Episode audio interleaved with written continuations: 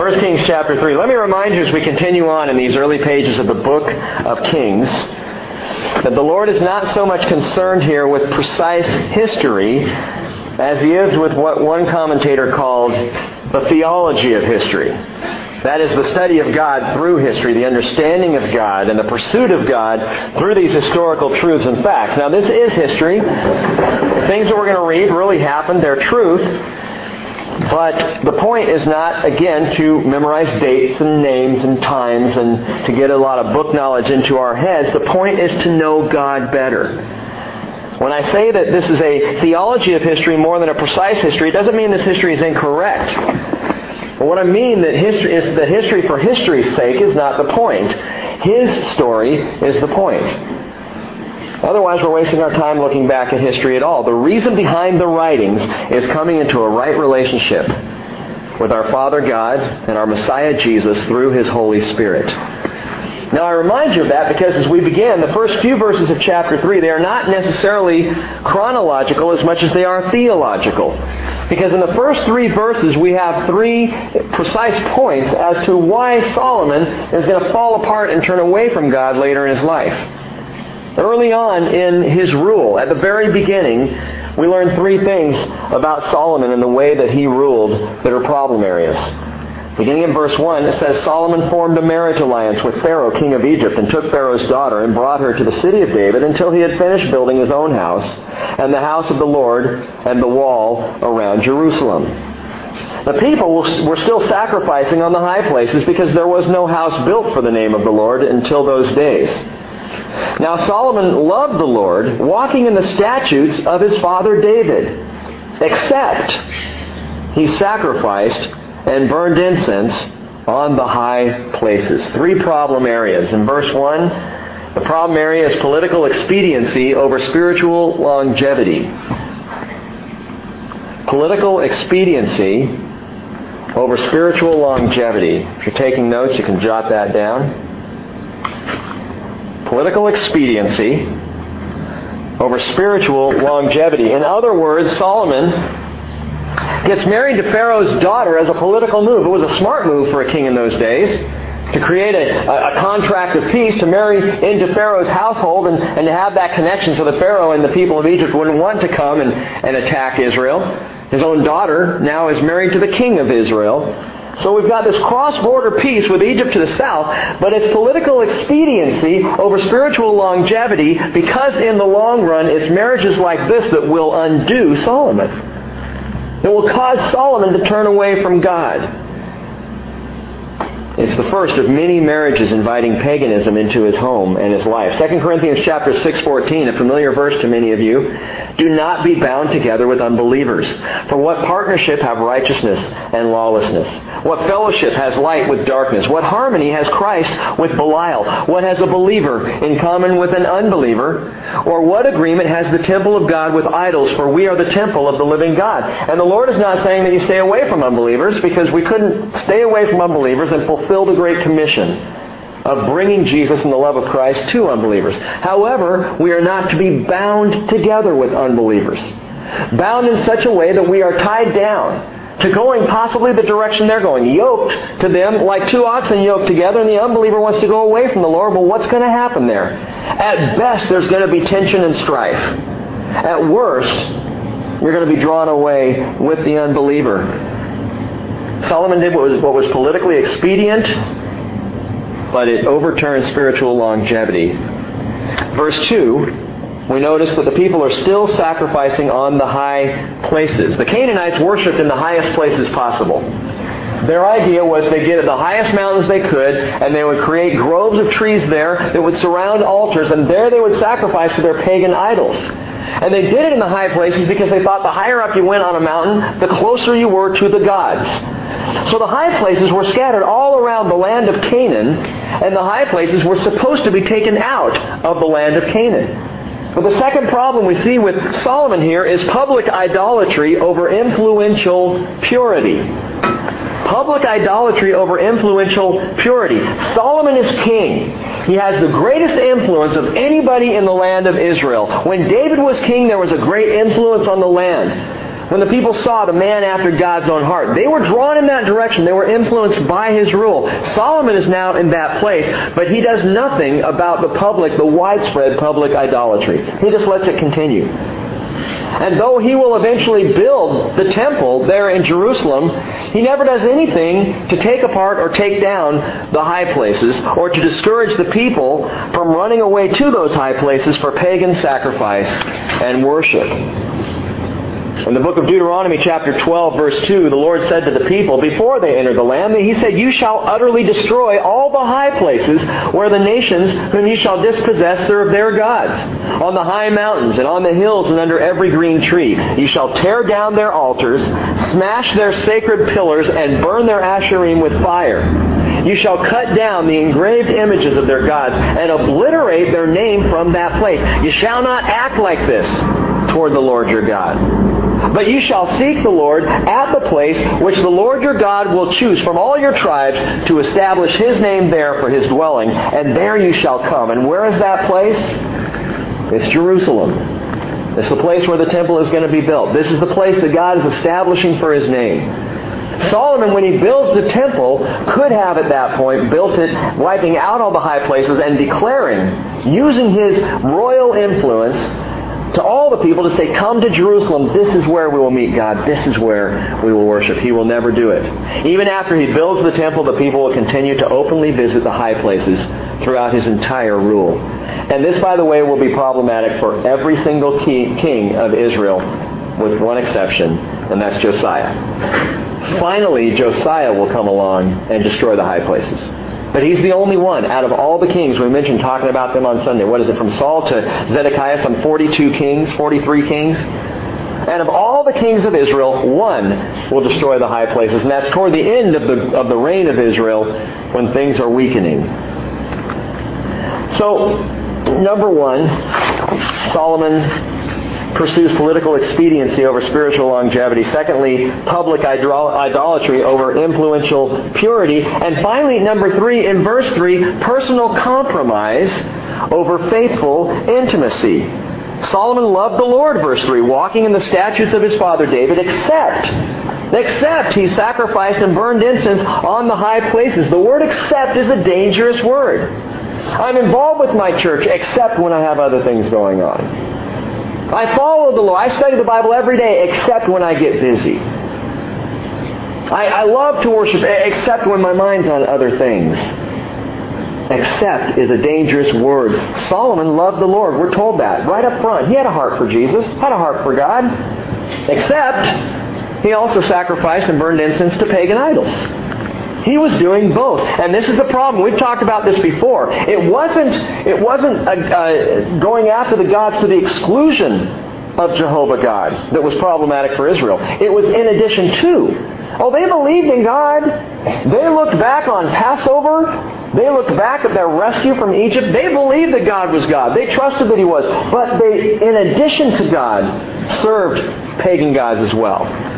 And that's the problem that can happen even in the church today. It's that Jesus and mentality instead of Jesus only mentality. Now he's calling us to Jesus only. Listen to this verse, one of the strongest phrases, strongest things Jesus says in the Bible.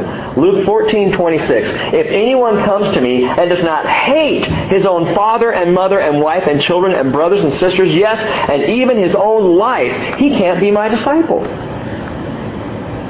Now I looked up the word.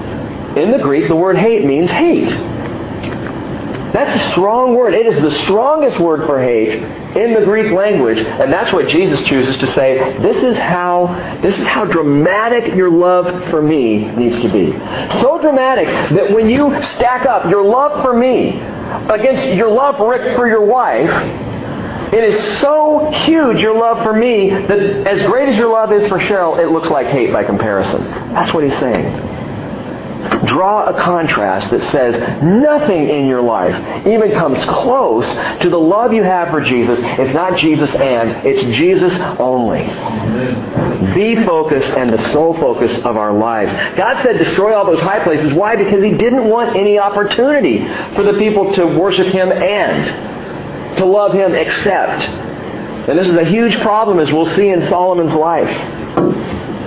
Jesus and versus Jesus only. How about us? In these three areas, are we more interested in expediency, in quick fixes, or in longevity? That is, in the long haul, faithfulness to the Lord. Hebrews 11:6 says, "Without faith it is impossible to please him, for he who comes to God must believe that he is, and that he is a rewarder of those who seek him." Faith is a long-haul proposition. It is not just for this hour, not just for tomorrow or the next week or the week after that. It's not just to get you through a rough year. Faith is a lifelong proposition. It's a walk that begins from the moment you accept Jesus and doesn't end until you see him in heaven speaking the language of faith. Do we prefer, prefer public idolatry to influential purity? What do you mean by that? Well, do, would I rather fit in, living to let live, not wanting to rock the boat or bother people around me speaking words of truth, would I rather just kind of keep to myself? See, I think the problem in our country today, especially regarding homosexuality, which we've talked about recently, the problem is that in America, no one has said a word against it. I'm not talking about now, I'm talking back, back in the 70s when the issue first arose. Where was the church? Where were people who were standing up saying, this is unacceptable? when it, it changed from a dysfunctional disorder in the psychology manual when they pulled it out and they made it a normal function of life. Where were the voices saying, hey, wait a minute, wait a minute, it, there's something wrong here? And so now we have an agenda in this country, and it's one of many. It's not, you know, it's not the only sin problem that we face and deal with in America today. It's one of many. But the question is, as Christians, are we okay with public idolatry? Are we okay knowing that our friends and neighbors all around us are visiting the high places? Oh, it's okay, just as long as they don't bother me. As long as I can go to church and do my thing, that's all right. Solomon was living that way. As long as, you know, that's fine. But I, want, you know, come to the temple. As long as you come to the temple every now and then and worship there. As long as you pay your taxes, that's cool. Go ahead and go to your high places. Or are we pursuing instead the faithful intimacy? Are we proclaiming life to people by the gospel. Romans 1.16, Paul says, I'm not ashamed of the gospel. I think Paul would call quietness in the face of sin and evil, I think he would call that shame. Well, I don't want to speak the gospel because I might offend somebody and I might get embarrassed. Paul says, I'm not ashamed of the gospel. It's the power of God for salvation to everyone who believes, to the Jew first, and also to the Greek. And thirdly, is our faith personally compromised by that Jesus and mentality rather than the Jesus only focus? Hebrews 12, 2, the verse we should have firmly implanted in our minds, fixing our eyes on Jesus, the author and perfecter of our faith. Constantly looking to and looking at and gazing upon Jesus. Political expediency, public idolatry, personal compromise, these things eroded away as Solomon's love for God until he turns away from the Lord altogether. Now you might ask, well, how exactly does this happen? I mean, he's a son of David, right? David was not a man of compromise. David was a man of great faith. And you would think at least some of that would rub off on his children. Well, we talked about before that David wasn't the greatest father in the world. But there's a much bigger difference between David and Solomon than family upbringing. The big difference is David, think about his life. He lived most of his life confronted, challenged, and under the gun. Persecuted. David's life was a hard, battleground life that he fought every single day, it seems, to the very end. And the only time when David got in trouble was when it was quiet and peaceful. The rest of the time when he was fighting, when he was running, when he was in caves, he had to trust the Lord. And he did. He had an incredible passionate faith and love for God. By contrast, Solomon lived during the greatest age of peace, prosperity, and property in Israel's entire history. You'll see in the chapter tonight, man, it was eat, drink, and be merry time.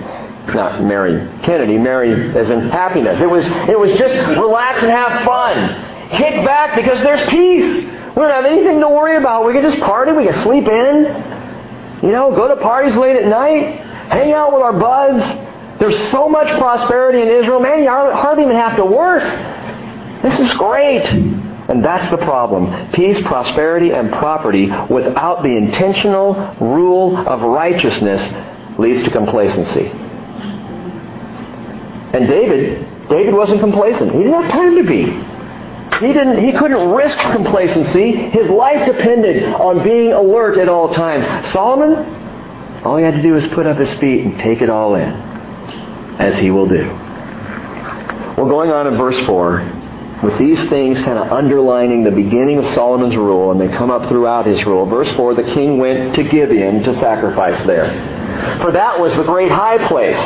Solomon offered a thousand burnt offerings on that altar. In Gibeon, the Lord appeared to Solomon in a dream at night. And God said, Ask what you wish me to give you. Now, this is amazing to me. He goes up to Gibeon, and there sacrifices a thousand burnt offerings on the altar at the pagan high place of Gibeon, and God appears to him there. Well, that's kind of surprising. When do you think God would wait in Jerusalem until he got back and say, Where'd you go? What are you doing? But he doesn't. He meets Solomon there. According to 2 Chronicles chapter 1 verse 3, though the Ark of the Covenant was in Jerusalem, the tabernacle and the altar were in the high place of Gibeon. They were divided, they weren't together. I mean, things had gotten pretty loose around Israel since the days of Moses and Joshua. The ark in one place, the tabernacle in another, the bronze altar was up there, but it was placed in that high place of Gibeon, and that's where the people were sacrificing and, and, and both to God and to pagan gods in this same place. Now we can make an assumption here that at this point Solomon's thousand offerings are to the Lord. And immediately following this hugely generous offering that he makes, the Lord shows up and he speaks to Solomon in a dream. Now, one question that's been asked is how did the tabernacle get to Gibeon and why isn't it with the Ark of the Covenant? And again, the bottom line is things are just kind of out of control in Israel. There's no structure as to where things are supposed to be. But here's the amazing grace of the story. God shows up anyway. The Lord goes and meets Solomon where he is. He doesn't wait until Solomon gets his head screwed on straight back in Jerusalem. He goes to where Solomon is. He meets him there in a dream. He doesn't chastise Solomon. He speaks to Solomon, and the question he asks is absolutely amazing. Ask what you wish me to give you. What do you want, Solomon? You're king now. My servant David has passed on. You're the man. What do you want? What can I do for you? Amazing question. Amazing grace. Of this text, Matthew Henry wrote the following. He said, The Lord graciously overlooked their weaknesses and accepted their services. It is known that Solomon loved the Lord, though the, he burnt incense in the pagan high places. And then Henry writes this Let not men be more severe than God. You know, and, in all of our desire to take a stand for the truth, as I was just talking momentarily ago about, and all our, our wish to, to be, you know, firm believers and faithful and not ashamed of the gospel and, and, and outspoken for Jesus Christ in this world, don't ever forget we are called to not be more severe than God. We're called to dispense grace the way God did. And what the Lord shows us here is He goes to Gibeon, to the pagan high place, and shows up in Solomon's dream graciously, lovingly. And he offers to bless him there. Paul said in Romans 2:4, Do you think lightly of the riches of his kindness and tolerance and patience, not knowing that the kindness of God leads you to repentance? And what's interesting is the next time Solomon offers anything, it's going to be back in Jerusalem. We find Solomon drawn back to the Ark of the Covenant because Solomon has been touched by grace. Verse 6 going on, Solomon answers. He says, You've shown great loving kindness to your servant David my father, according as he walked before you in truth and righteousness and uprightness of heart towards you. And you have reserved for him this great loving kindness that you have given him a son to sit on his throne, as it is this day. Now, O Lord my God, you have made your servant king in place of my father David, yet I am but a little child. I do not know how to go out or to come in. Your servant is in the midst of your people, which you have chosen, a great people that are too many to be numbered or counted. So, Solomon prays, he asks, Give your servant an understanding heart to judge your people, to discern between good and evil. For who is able to judge this great people of yours? Now, now think about it. If you were asked by God, or given the opportunity by God to ask for anything you wanted, what would it be? God showed up and said, Joe, what do you want? I mean, would it be grits? What would it be, Joe? I don't know. You know? if he said, if he said, John, what do you want? Would it be that new guitar in the window? If the Lord came to you tonight in a dream and said, I will give you anything you ask for, what would you ask for? Now, Solomon is amazing. He's 20 years old at the time. When he says, I'm but a little child, he feels like a little child. He looks out, out over the sea of Israel, the millions of Israelites, and he realizes he's king and he doesn't have a clue what he's doing. Like often, oftentimes many of us feel like we just don't want anybody to find out how little we really know about what we're doing in our lives. You know, as long as we don't find out the truth about me, that I'm a clueless wonder. We're going to be okay. And this is Solomon. He doesn't know what he's doing. He's, he's young. And so rather than ask for riches or power or prestige, he says, God, give me an understanding heart. Would you take a close look at that phrase, that statement? I'm not sure how it's translated in other translations, but the New American Standard Bible says an understanding heart. And I really like the way that's worded. That word understanding there is a familiar Hebrew word to many of you. It's Shema. Shema. Does that ring a bell, Shema? The word Shema means hear.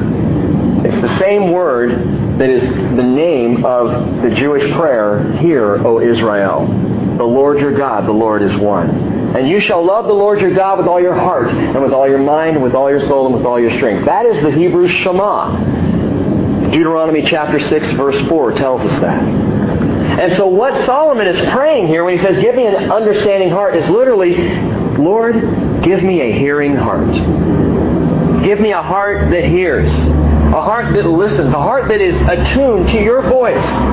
That's where wisdom comes from. Solomon recognizes this. I want to be able to hear you, Lord. I want my heart to be so in tune with you that when you speak, I hear and I can discern the way you do. I can hear good and evil as you speak it to me. Proverbs 23:15. Solomon says, "My son, if your heart is wise, my own heart also will be glad. And my inmost being will rejoice when your lips speak what is right." Do not let your heart envy sinners. But live in the fear of the Lord always. He says, surely there is a future and your hope will not be cut off. Proverbs 23:19 he says, "Listen, my son, and be wise and direct your heart in the way." A hearing heart. That's a, that's a great phrase because isn't that what we ask for? Lord, help us to hear you. Jesus says, "He who has ears, let him hear." God says in Revelation, He who has ears, let him hear what the Spirit says to the churches. Give us hearing hearts, Father. Bring us all to that place of hearing our shepherd's voice, of recognizing it and following as you speak to us, Lord. And a hearing heart, gang, it's a heart that has the gift of discernment. One of the specific gifts that Paul outlines in 1 Corinthians chapter 12. Several gifts listed there. And one of those gifts is discernment. Paul will write in Philippians 1:9, "This I pray, that your love may abound still more and more in real knowledge and discernment." I think that's interesting that Paul doesn't divide those two out. He doesn't divide out Bible study and listening to the Lord as two separate things. He says they are one and the same. The more you are in the Word, the more discerning you will be. And the more that you are in prayer, the more hungry you're going to be to be in the Word. The more you listen to the Lord speak to your heart, the more you're going to want to see what He's already written in His Word. The more you're in the Word, the more you're going to want to hear Him. And it works together. And a powerful, maturing Christian life is one who embraces the Lord in prayer and embraces the Word in study. I pray that your love may abound still more and more in real knowledge and discernment. Discernment is very simple. It's knowing what is from God and what is not from God. In its most simple terms. Now, I'll share with you all. I, I, was talking just last night with, with Harlan about this our, at our shepherd's meeting. We are spending some time praying and praying for each other, and I'm paired up throughout the house, and, and I was sitting there with Harlan, and I said, You know, I think that the greatest weight that I carry as a pastor, and it's not one that I expected, the greatest weight I carry is not the pains and problems and pitfalls and challenges of, of our fellowship. It's not hard for me when, when people call for counseling. It's not difficult when people are having certain struggles. That's okay. I mean, God has made my heart in such a way that, I don't know, either I'm hard-hearted or I don't care, or I don't, no, I do care. Very much. But it doesn't, it doesn't wear on me to hear struggles. You know what wears me down? And there's nothing any of us can do about it but pray and be in the Word. What wears me down is the constant influence of fringe teachings in the church.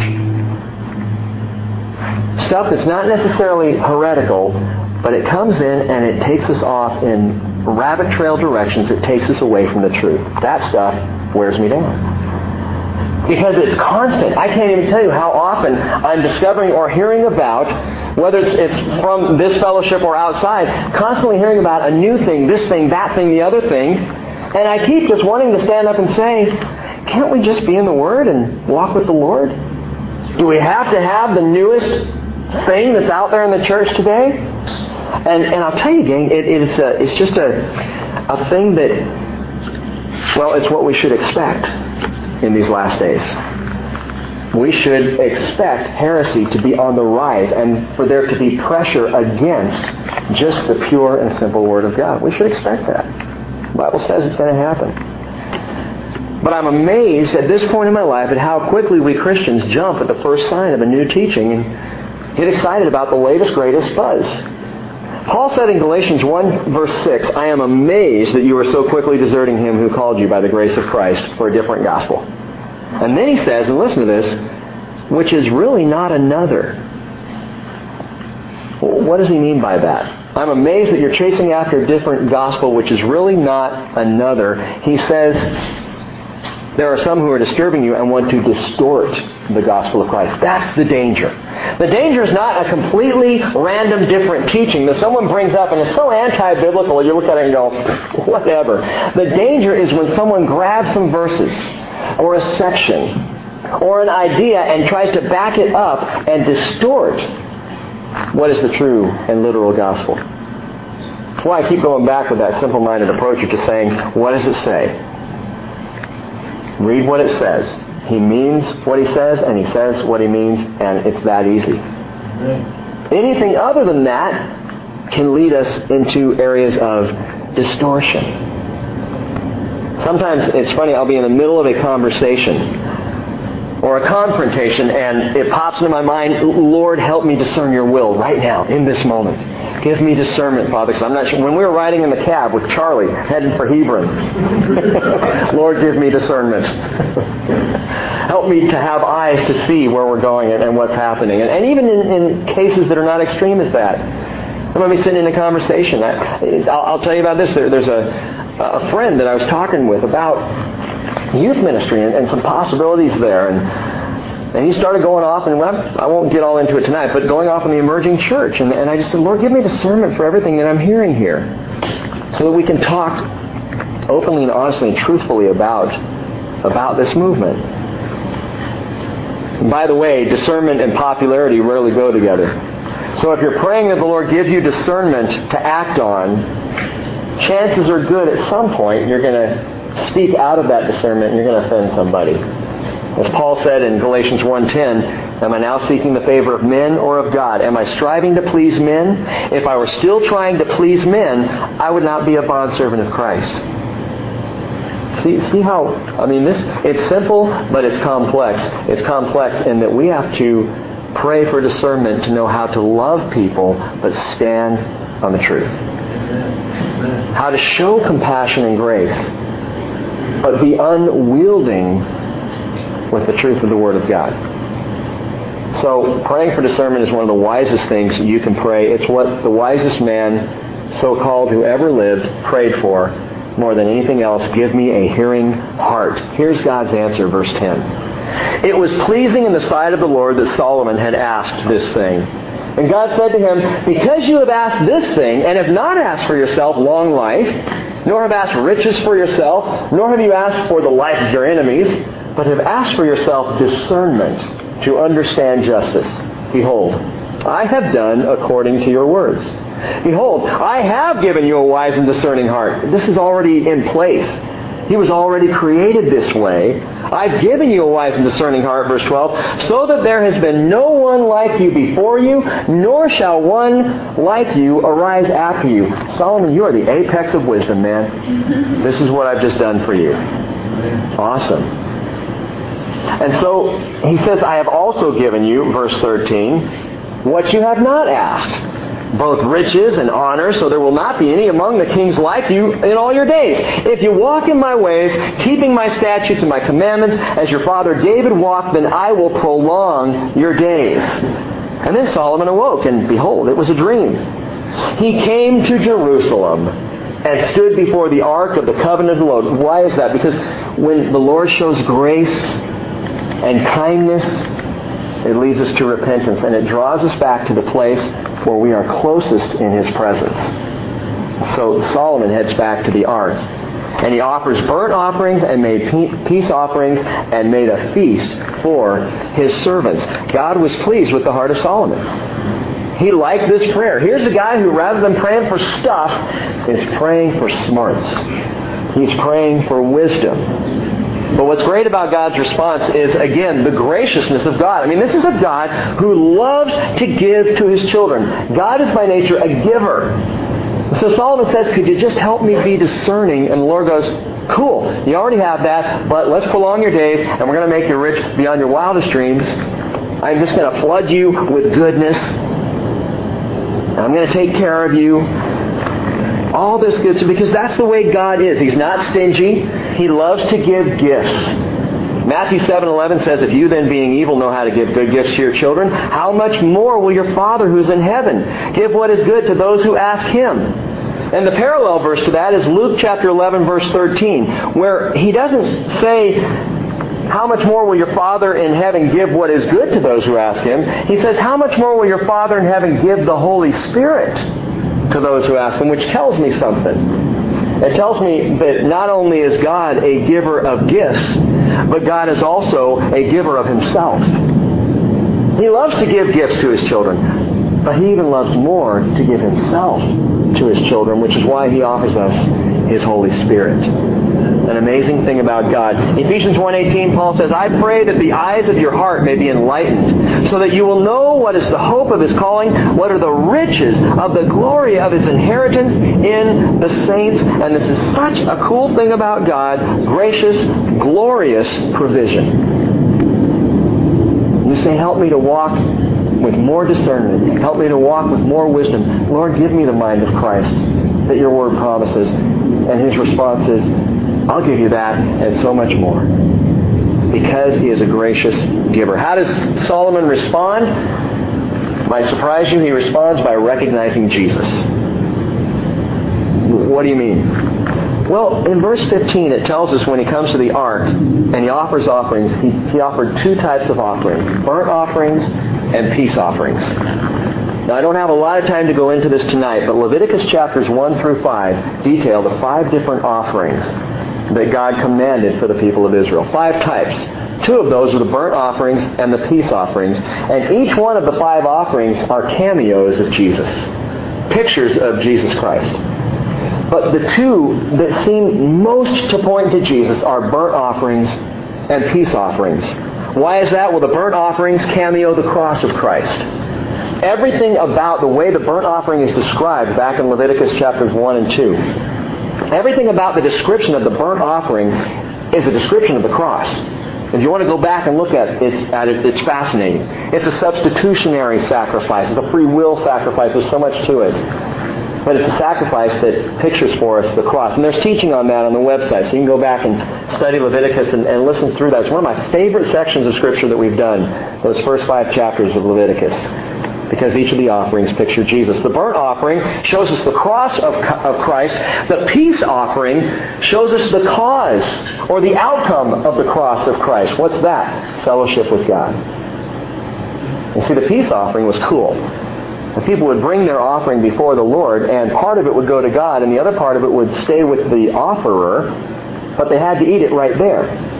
They weren't allowed to take it home and, and, go back to their tent or share it with their family. They had to eat it right there in the presence of the Lord. Why? Because God wanted a barbecue with His people. Let's hang out and share together. Let's have a meal together. It's exactly what Jesus says in Revelation chapter 3. Behold, I stand at the door and knock. Open it up, I'll come in. We will dine together. Every time you turn around, Jesus is having a meal with someone.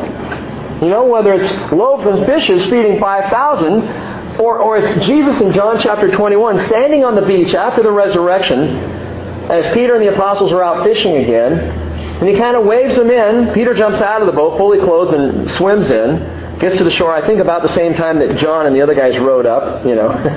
kind of a Forrest Gump thing.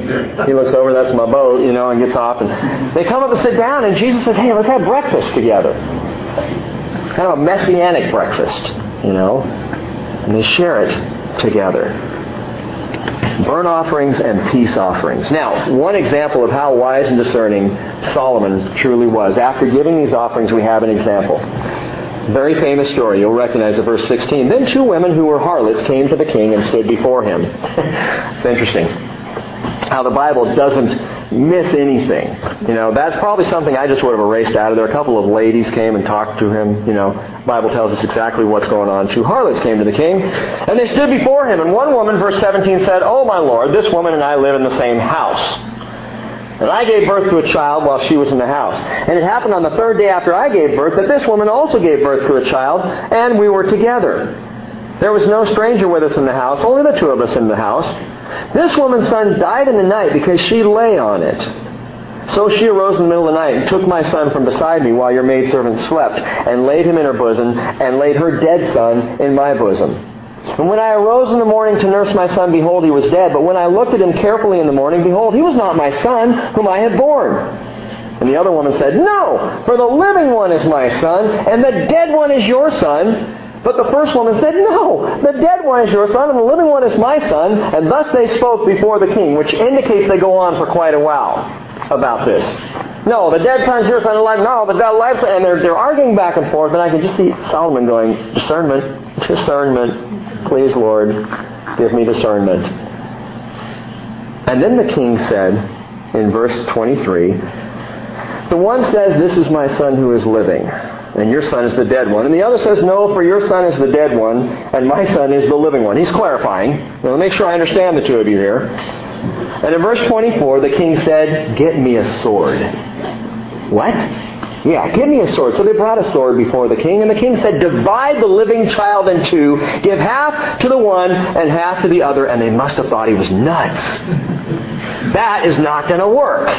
We're going to end up with two dead kids. Then the woman whose child was the living one spoke to the king, for she was deeply stirred over her son, and said, Oh, my lord, no, give, give her the living child. By no means kill him. But the other said, He shall divide, and be neither mine nor yours. Divide him. And then the king said, Give the first woman the living child, and by no means kill him. She is his mother. When all Israel heard of the judgment which the king had handed down, they feared the king, for they saw that the wisdom of God was in him to administer justice. Famous, famous story, told and retold thousands upon thousands of times since it actually happened 2,900 years ago. There's even in a Seinfeld episode. Did you know that? They had the characters of, of Elaine and Kramer are fighting over this pink bicycle. So they both won. And so the other character, Newman, makes a decision and says, cut the bicycle in half and give one to the one and one to the other. And, and Kramer says, no, no, no, no, she can have the bicycle. And Elaine goes, yeah, cut it, cut it in half. And he says, give the bicycle to Kramer. It's obviously rightfully his. You know, it's hilarious. This story has been told and retold again and again and again, even to the point that it found its way into American popular culture. Which always fascinates me when the Bible does it. And by the way, it's all over the place. You know that biblical stories and parables and scriptures and verses are everywhere in our culture and people don't even know it. And so this story is right here. What does it tell us? The message is clear. The message is clear of this story of wisdom. It is the sword that divides. The sword divides. You don't know what to do. You, have got a difficult decision, uh, something where you're trying to figure out how you're supposed to respond. And Hebrews chapter 4 verse 12 says the Word of God is living and active, sharper than any two-edged sword. It's piercing as far as the division of soul and spirit, of both joints and marrow, and able to judge the thoughts and the intentions of the heart. Now, I thought about that verse today, joints and marrow. The dividing of joints and marrow. Joints and marrow don't bump up against each other. Think about that. You'd think if it was going to be, it'd be joints and I don't know what bumps up against tendons. You know, the division of joints and tendons would make better sense. But the Bible says it's for the division of joints and marrow. right before it, and listen to this, this is fascinating. It, it, says the division of soul, which is the soul man, the, the, the flesh, our humanity, our human intellect, all that, and spirit, which is who we really are, the deeper part of who we are. Joints are more on the outside. The marrow is deep on the inside. Wuest, in his word studies of the New Testament, explains it this way. He says that the Hebrew writer paints a penetrating picture. In fact, the word that we see translated division is probably best translated penetration that the Word is living and active and sharper than any two-edged sword and penetrates as far as the division of soul. In other words, goes through soul to get to spirit. In the same way that a sword, a sharp double-edged sword, would go through joints and actually get to the marrow itself. What does that mean? It means that the Word is so effective that it gets right into the heart of the matter. It divides out. See, our motives are mixed up, gang we can come to God and in the same prayer be incredibly altruistic and be incredibly selfish, almost at the same time, and not even know we're doing it. And I don't know about you, but I can't tell you how often I'm in the Word, reading and studying and praying through it, and suddenly I am aware of something in my life I had no idea about, but the Word divides it out and brings it to light. And that's the power of it. It's able to cut through the outer layers of our faulty human motives and get to the heart of the matter. You want to be wise and discerning before the Lord? You want to think with the mind of Christ? You want a heart that hears and understands? The sword divides. The sword penetrates. Again, it's important to pray for wisdom. It's equally important and vital to search it out by taking a firm hold of the sword, which is the Word of God. Now, in chapter 4, in chapter 4, we, we get a detail of the pinnacle of Israel's glory. In the first 19 verses, we'll move through quickly here. It's a listing of Solomon's cabinet and several names.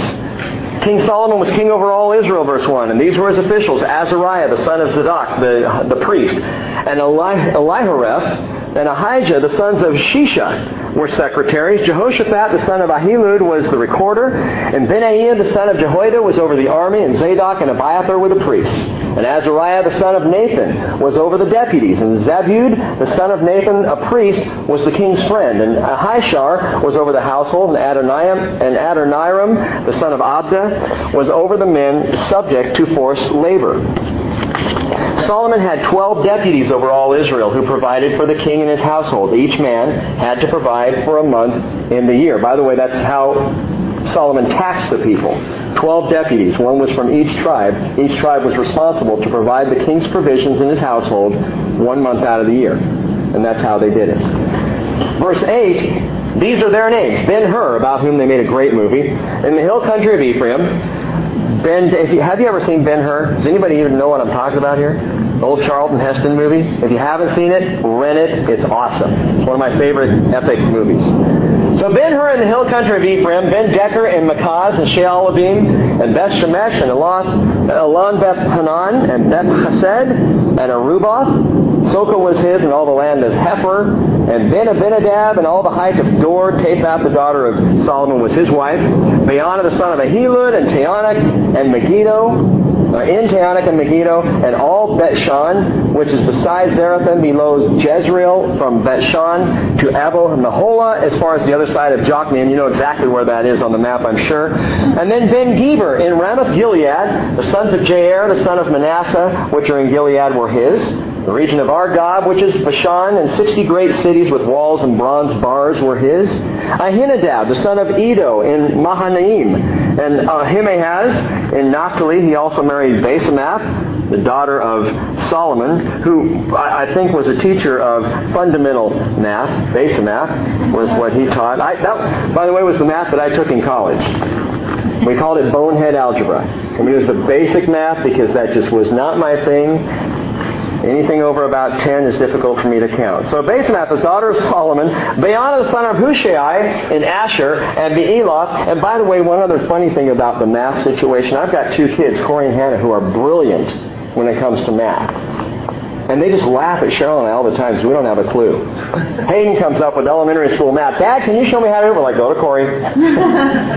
See your brother. He's busy. Go talk to Hannah. You know. And then go to Granny because, you know, that's the best we can do. So Baana, the son of Hushai, and Asher, and Baalah, so don't come and ask me math questions. Verse 17, Jehoshaphat, the son of Paruah in Issachar, Shimei, the son of Elah in Benjamin, and Geber, the son of Uri, in the land of Gilead, the country of Sihon, king of the Amorites, and of Og, king of Bashan, and he was the only deputy who was in the land. Two quick things to note about this listing of people. Number one, there's wisdom in the counsel of many. Solomon realized when he was given this great wisdom by the Lord that to rule this people he needed help. And so he got it. And he surrounded himself with wise and intelligent and sharp people. He got himself, uh, uh, you know, covered with that. And it's kind, of, kind of like my family. And I was kidding about the math thing, but there's wisdom in the counsel of many. Between all of us, we can take care of the different needs in the household. In this fellowship, it's the same thing. That this fellowship grows and does what God called it to do, not because Pastor Rick knows what he's doing, not because Tom, as an elder, knows what he's doing, but because the body is all involved. Because the body is all connected. Because the body is in ministry one with another. We were praying and talking more about small groups last night and how critical it is that we get to that place where we are all connected in ministry to each other. The body being the body. There is wisdom in the counsel of many. Proverbs 15:22. Solomon would later write, "Without consultation, plans are frustrated, but with many counselors they succeed." So it's wise to be surrounded by wise people. And that's what Solomon does. Second thing, just to notice, I like this, there's wisdom in the counsel of friends. Verse 5 just points out, it says, Zabud, the son of Nathan, a priest, was the king's friend. It tells us about Zabud. He was Solomon's friend. He was his buddy. They hung out together. Solomon, the king of Israel, like anybody else, just needed a friend. And we all do. So there's wisdom in both these things. Now, going on, interesting, verse 20 says Judah and Israel were as numerous as the sand that is on the seashore in abundance. They were eating and drinking and rejoicing. That's what I said before. They were having a party. This was this was great. Israel had never known such peace, such prosperity, and such property in all their days together. The economy was flourishing. They had peace on every side. No presidential candidate could have run on a platform of change in Israel in those days. Wouldn't have worked. No one would want anything to change because it was perfect. It was just great. And in this, by the way, we get a glimpse of the millennial kingdom. A, picture of a little indication of what it's going to be like. Now, it'll be far better than it was here. But we, we see this as we look through and realize, wow, there was a day in the history of Israel, this torn apart, uh, complex, messed up situation today. Anything but peaceful in the Middle East right now. But there was a day in Israel, man, it was smooth sailing. And the people were eating, drinking, and rejoicing. But don't forget, the peace that Solomon and the people enjoyed followed the warring life of David. It followed the fight of David. And I've said this recently. Peace is always preceded by struggle. Peace comes after war and battle and difficulty. And we don't have peace with God simply because He's a beneficent ruler who looks down on His creation and says, ah, they're pretty good people, I'll give them peace. We listen, we have peace with God because Jesus fought the ultimate battle at Calvary. That's why we have peace. We have peace with God because the nails went through his hands, because he bled out, because he was willing to fight to the death. That's why we have peace. Now check this out. We see not only peace and prosperity, but the extent of the territory of Israel under the rule of Solomon, and it's impressive. Verse 21. Solomon ruled over all the kingdoms from the river to the land of the Philistines to the border of Egypt. They brought tribute and served Solomon all the days of his life. If you have a Bible map in your Bible, you, you might want to, while I'm reading this, flip back and just look at the territory of Solomon and how much room there was there. He says, it says in verse 22 that Solomon's provision, Solomon's provision for one day was 30 kors of, fly, of fine flour. One day, that's 1,740 gallons of flour a day for the provision of Solomon and all the people living in his palace. Says 60 kors of meal. That's 3,480 gallons of meal were cooked up in a day for Solomon. 10 fat oxen, 20 pasture-fed oxen, A hundred sheep besides deer, gazelles, roebucks, and fattened fowl. Every single day, this was on the menu. I mean, they were, they were plenteous. They had plenty of land. They had plenty of food, provision. Verse 24 said he had dominion over everything west of the river from Tiphsah even to Gaza, over all the kings west of the river, and he had peace on all sides around him. Note this, the river is the Euphrates River. In Iraq today. That's how far to the east the kingdom of Solomon spread, and it spread then all the way to the west of the Mediterranean and then all the way down to the border of Egypt.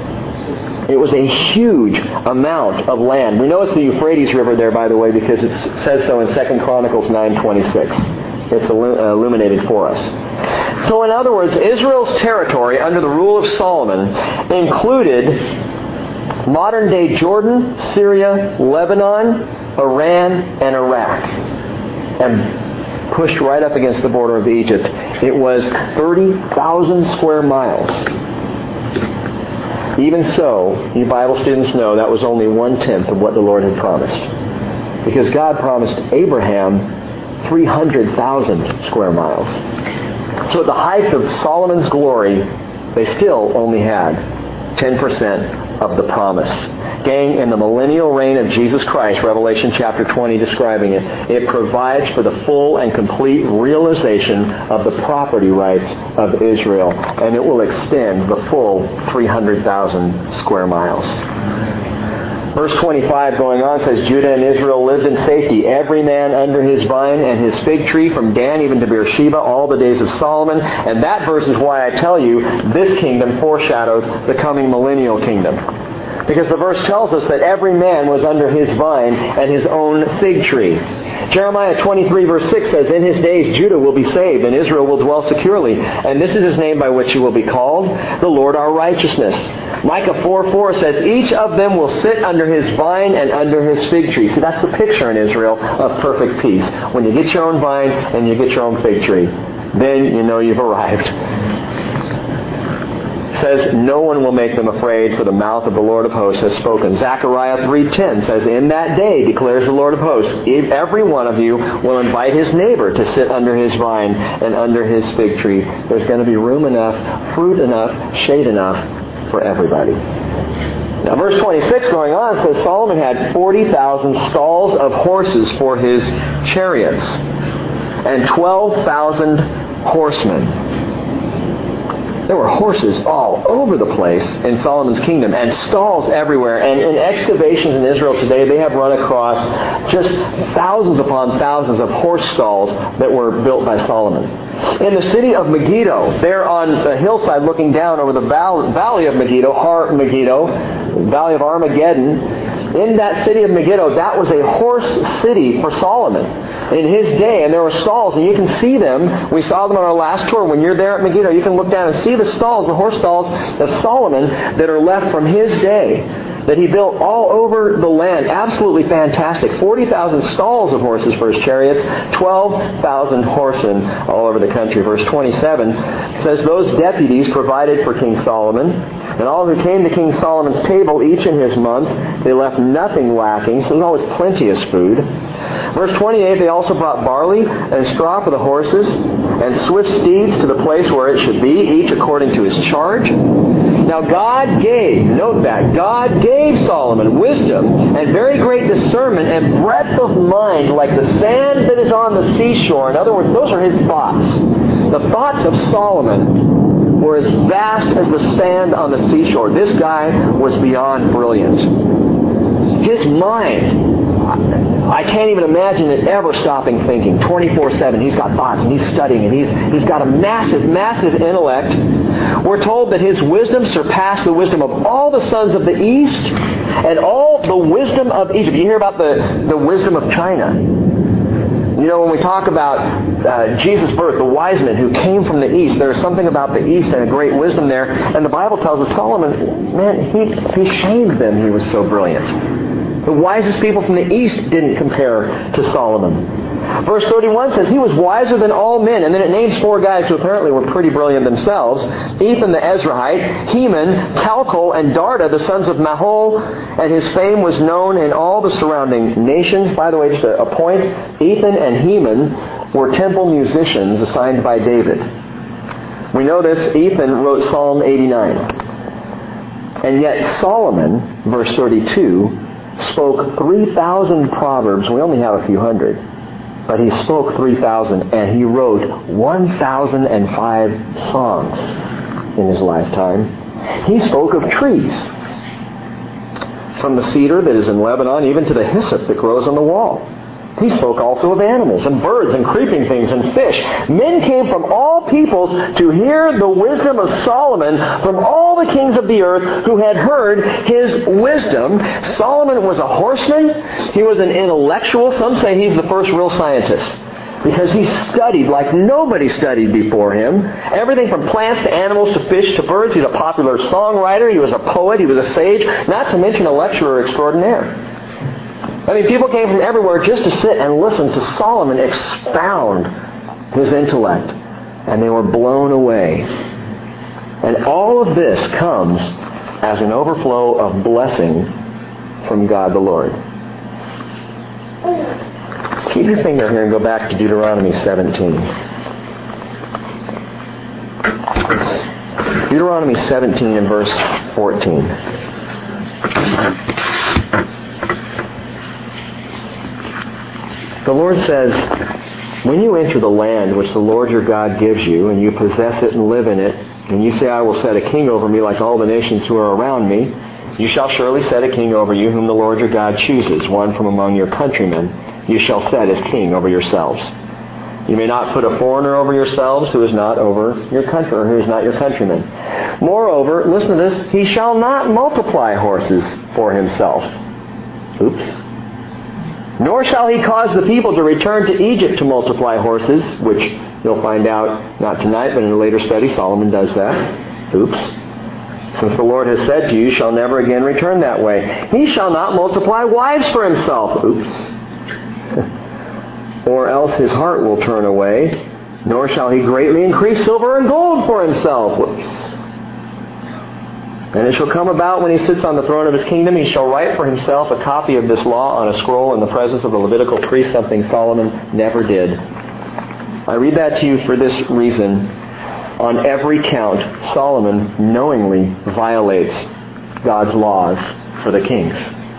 Every one. He amasses tremendous numbers of horses for himself, and God said, Don't do it.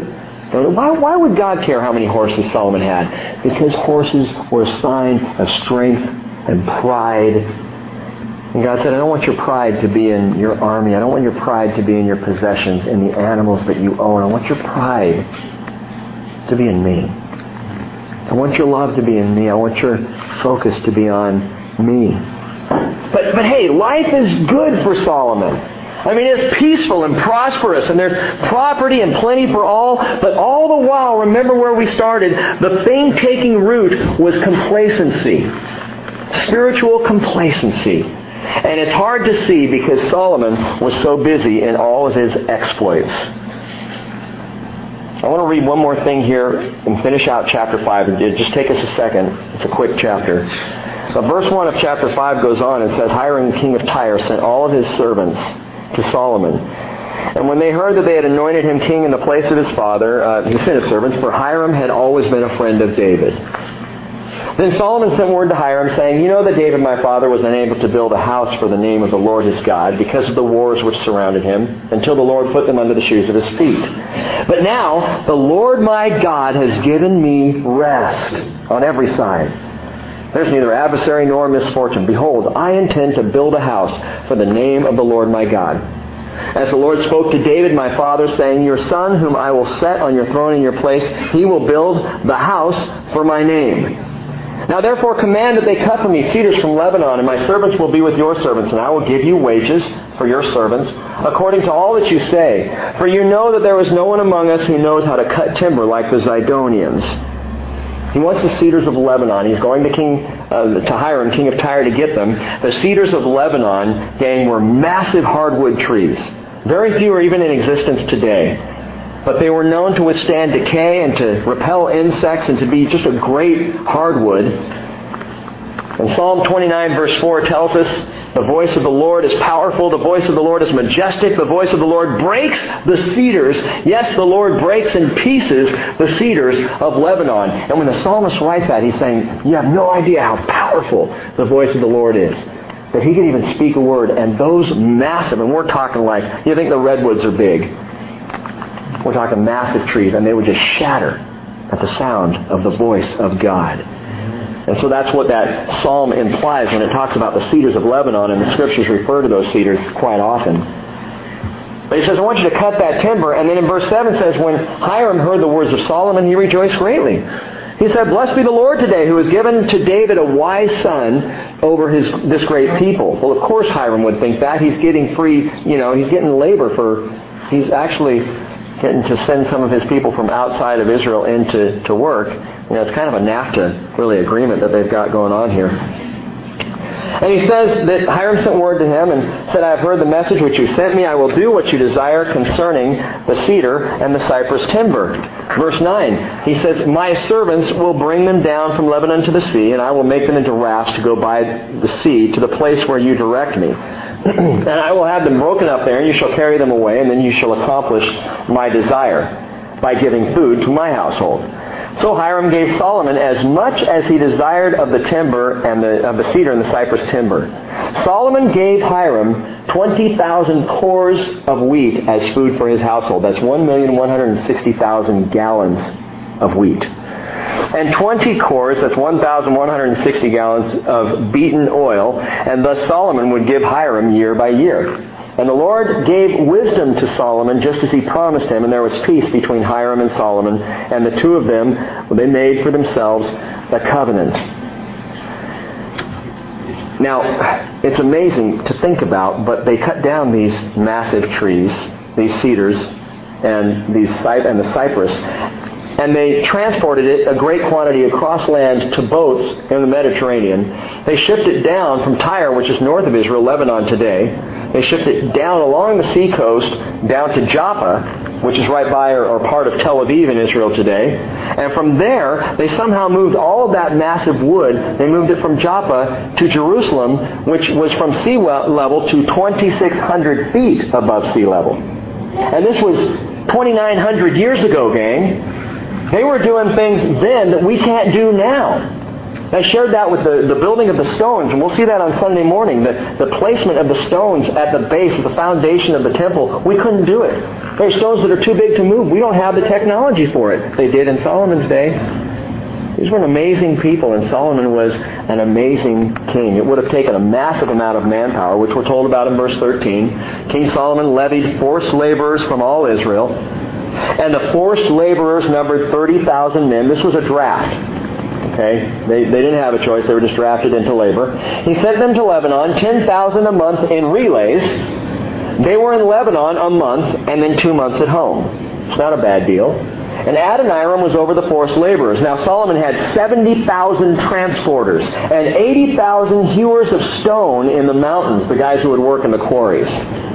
Besides Solomon's 3,300 chief deputies who were over the project and who ruled over the people who were doing the work. Then the king commanded, and they quarried great stones, costly stones, to lay the foundation of the, of the house with cut stones. And so Solomon's builders and Hiram's builders and the Gebalites, you guys remember the Gebalites? I don't either. I have no idea who they are. The Gebalites cut them and prepared the timbers and the stones to build the house. It was an amazing undertaking that we're going to study further in chapter 6 on Sunday. But a note on the forced labor again, these people were they were drafted. They were all paid. It wasn't slavery, but they were drafted into service. And even in Israel today, it's interesting to note, every man and woman upon reaching the age of 18 and graduating from the equivalent of high school, Every single citizen of Israel goes immediately into military service for two years.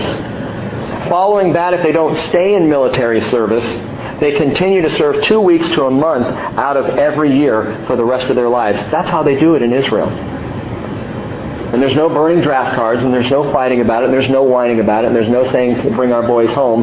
You know, we have an all-volunteer army. Everybody in Israel fights in their military. Everybody serves, which I think is not a bad way to do it. Our bus driver in Israel last, last year, Yuda, was a tank driver in the 2006 Lebanon War it's kind of nice to have a bus driver who knows how to drive a tank. I, I, I felt secure anyway. But the downside of this whole effort is this Solomon got all the people busy and involved and ultimately overextended in his projects, placing a heavy burden on them. In fact, over in 1 Kings chapter 12, verse 3, after Solomon's death, the people come to Rehoboam and just listen to what they say. They sent and called him, and Jeroboam and all the assembly of Israel came and spoke to Rehoboam, saying, Your father made our yoke hard. Now, therefore, lighten the hard service of your father and his heavy yoke which he put on us, and we will serve you. Why burden the people, Solomon? I mean, as we started out tonight, they were eating and drinking and rejoicing. It was a great time. It was relaxing. It was peaceful. Why, why do all this stuff? Why all of this busyness? Why push in times of peace? And that's the question I want us to end on tonight, gang. You see, from architecture to science to horses to riding to speaking engagements, not to forget, as we'll see, wine, women, and song, Solomon did it all. And he was, uh, by reading his life, one of the busiest guys I've ever seen. I, I look at the life of Solomon, Solomon and I wonder, did, did Shlomo ever lie down? Did he ever stop and get some rest? When did he take a break? He was so constant and busy. His name means peace, but peace seems to elude Solomon. Verse 4 of chapter 5, he even says, The Lord my God has given me rest, but, but he never rests. He is constantly busy. I want to finish by reading you something out of Ecclesiastes that Solomon wrote in his old age. In chapter 1 of the book of Ecclesiastes,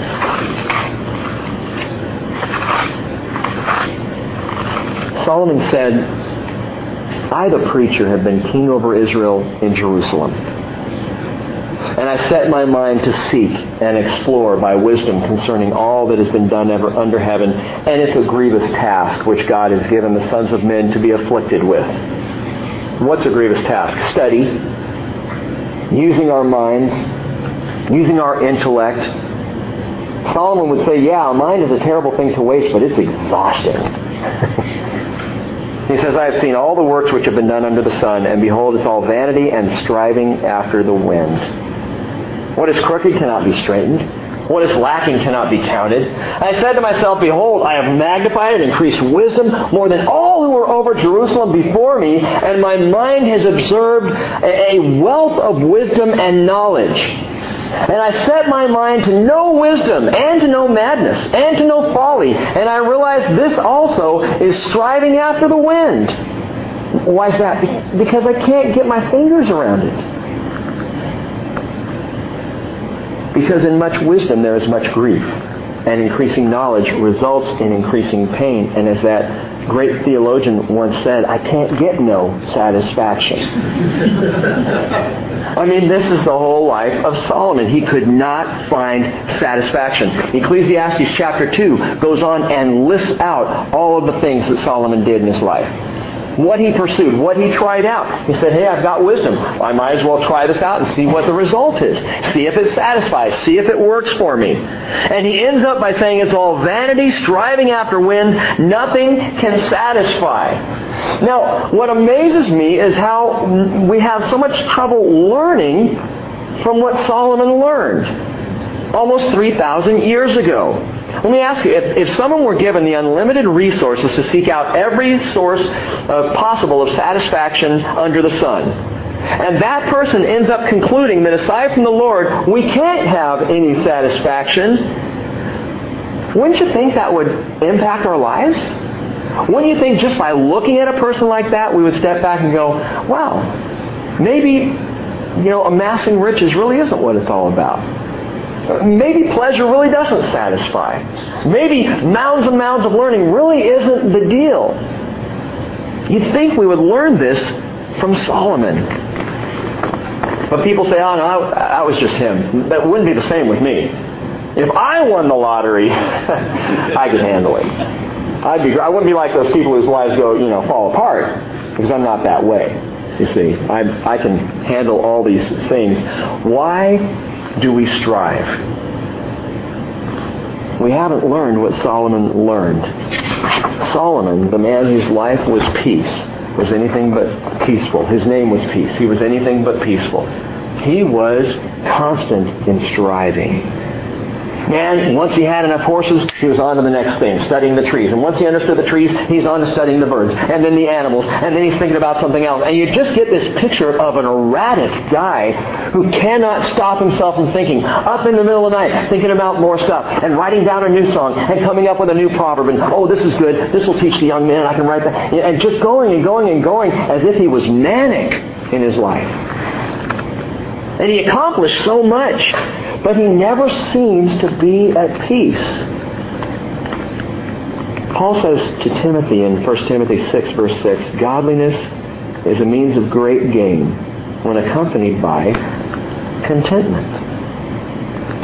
He says, even people who are pursuing godliness, if you're not content in your life, even that godliness is going to elude you. Even that, you're going to have trouble getting your fingers around.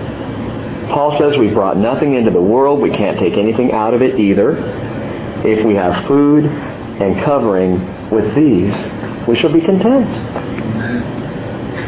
Solomon had so much given to him, but he was never content. He, he had peace, but he wasn't at peace. He had prosperity, but it was never enough. He had provision only to wake up hungry for more. He had property, but it became a monotony. And you might say, but wait a minute. All these things were gifts from God. And you'd be right. God gave all of this to Solomon. God poured it out. God gifted Solomon like no one before him or possibly after. Well, remember, it's not the chronology of history that concerns us, it's the theology of history. And what I believe the Lord would have us learn from the Solomon story is very simply this. There is no satisfaction even in the gifts of God without the gift of God. There's no satisfaction in all the things that God can give us and bless us with without the gift of God Himself. You know what's going to make the millennial kingdom different than the Solomonic kingdom? What's going to make it greater and more perfect? The difference will be not the coming peace, not the coming prosperity, not even the coming property of Israel. What's going to make the difference is the coming person of Jesus Christ. Jesus will be there. And the Lord says in Jeremiah 31, 34, they will not teach again, each man his neighbor, each man his brother, saying, Know the Lord. They will all know me. They will all know me. From the least of them to the greatest of them declares the Lord. God is a giver, but not just of stuff. Because all that God gives without God himself, even that won't satisfy as we see with Solomon. John 3.16 says, God so loved the world that he gave his only begotten Son, that whoever believes in him shall not perish but have eternal life. And 1,000 years prior to the experimentation of Solomon, 1,000 years before he tried all these different things, the Lord spoke these illuminating words to his forefather Abraham. In Genesis 15:1, the word of the Lord came unto Abram in a vision, saying, Fear not, Abram, I am thy shield, and I am thy exceeding great reward. It's not what you're going to get from me. It's me. Father, I pray that you will help me to learn from Solomon and that you will remove from my mind thoughts of prosperity or peace or property or provision. I pray with each of us, Father, that we will learn from this man who tried everything and missed you. And help us, Father, to pursue Jesus, Jesus, Jesus. May our hearts be wrapped up in wanting you and in receiving, Father, the gift of Jesus Christ into our lives. May we find our satisfaction in you, Lord. We pray in Jesus' name. Amen.